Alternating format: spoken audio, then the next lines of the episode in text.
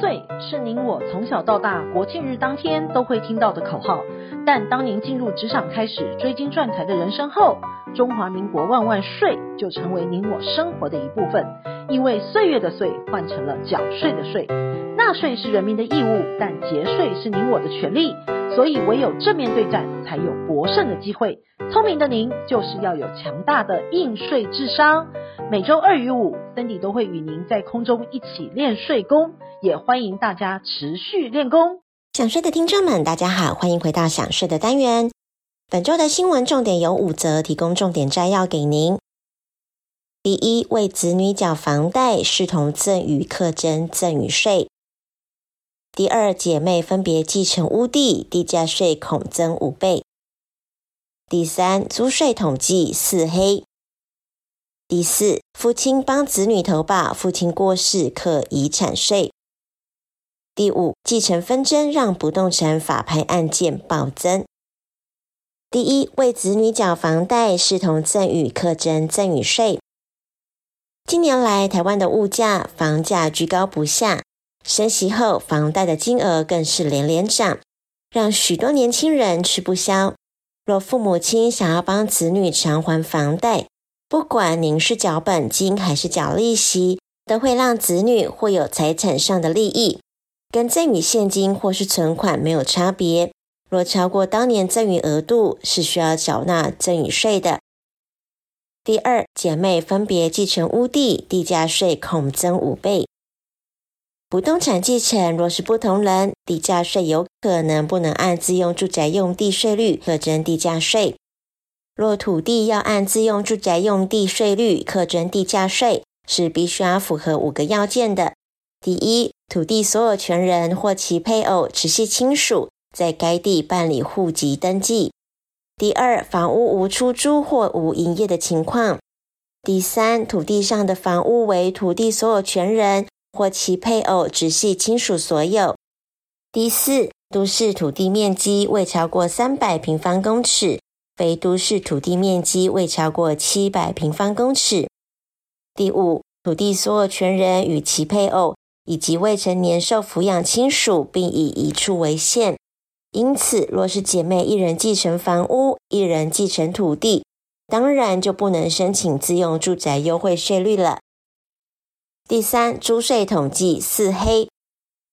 近期财政部公布了前四月全国税负收入的初步统计。四月份房市持续受到国内经济成长的低缓，以及央行升息效应的影响，导致有关房地买卖的税收明显衰退。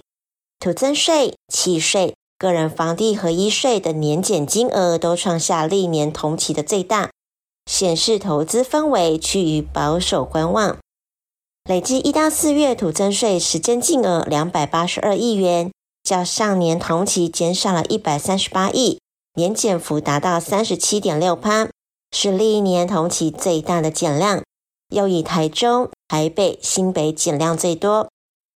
房屋买卖移转件数减少，也让契税累计一到四月实征净额四十二亿，年减十六亿。是历年同期最大的减量，以新北、台北、台中减量是最多的。而个人房地合一税方面，累计一到四月实征净额八十点零七亿元，年减十七亿，年减幅达到了十六点七趴，数据都创下历年同期最大的减量。其中以台中、台北、台南减量是最多的。房市冷飕飕，影响了台股表现。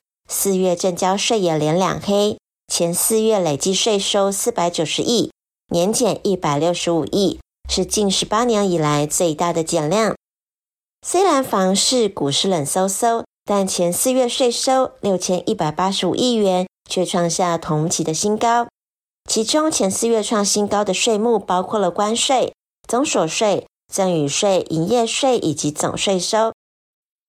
第四，父亲帮子女投保，父亲过世可征遗产税。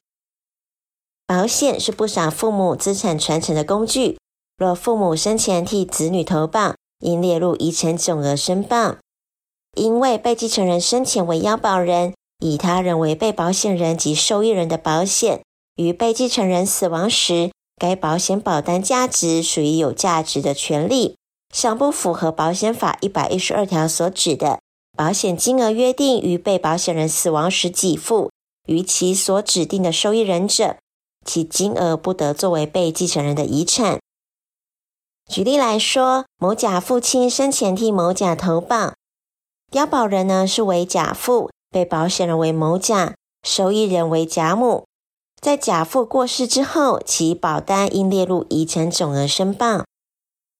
第五，继承纷争让不动产法拍案件暴增。观察近年国内分割遗产强制执行的案件变多了，因为继承人之间无法协议分割。希望透过法院拍卖处理，但也有一部分是继承后出售，变现再平均分配。根据统计，今年三月份继承移转栋数更创下历年单月的新高。三月份继承移转栋数首度突破了八千栋，且继承移转面积高达了三十三点四万平，双双创下历史单月新高。可以看出，继承状况是越来越普遍了。台湾即将步入超高龄社会，继承状况会越来越普遍。再加上早年农业社会，子女生得多，导致继承人多，意见也就跟着多了。若长辈生前没有先做好规划，最终往往只能出售变现，才能公平分配。由于每一个继承人的财务状况不一样，建议最好先找专业人士规划好，才可以省时、省钱又方便。经营之神王永庆曾经说过：“您赚的一块钱不是您的钱，存下来的钱才是您的钱。因此，学会节税可以为自己的财富进行另类布局。想要知道更多节税妙方吗？听享税 Podcast 并追踪卓越的粉丝专业，让您在潜移默化之间学习税务的知识。如果你有省税妙招或是法律上的问题，都欢迎来信或是留言告诉我们，让我们为您指点迷津。”本周的重要税务新闻，谢谢您的收听，我们下周空中见。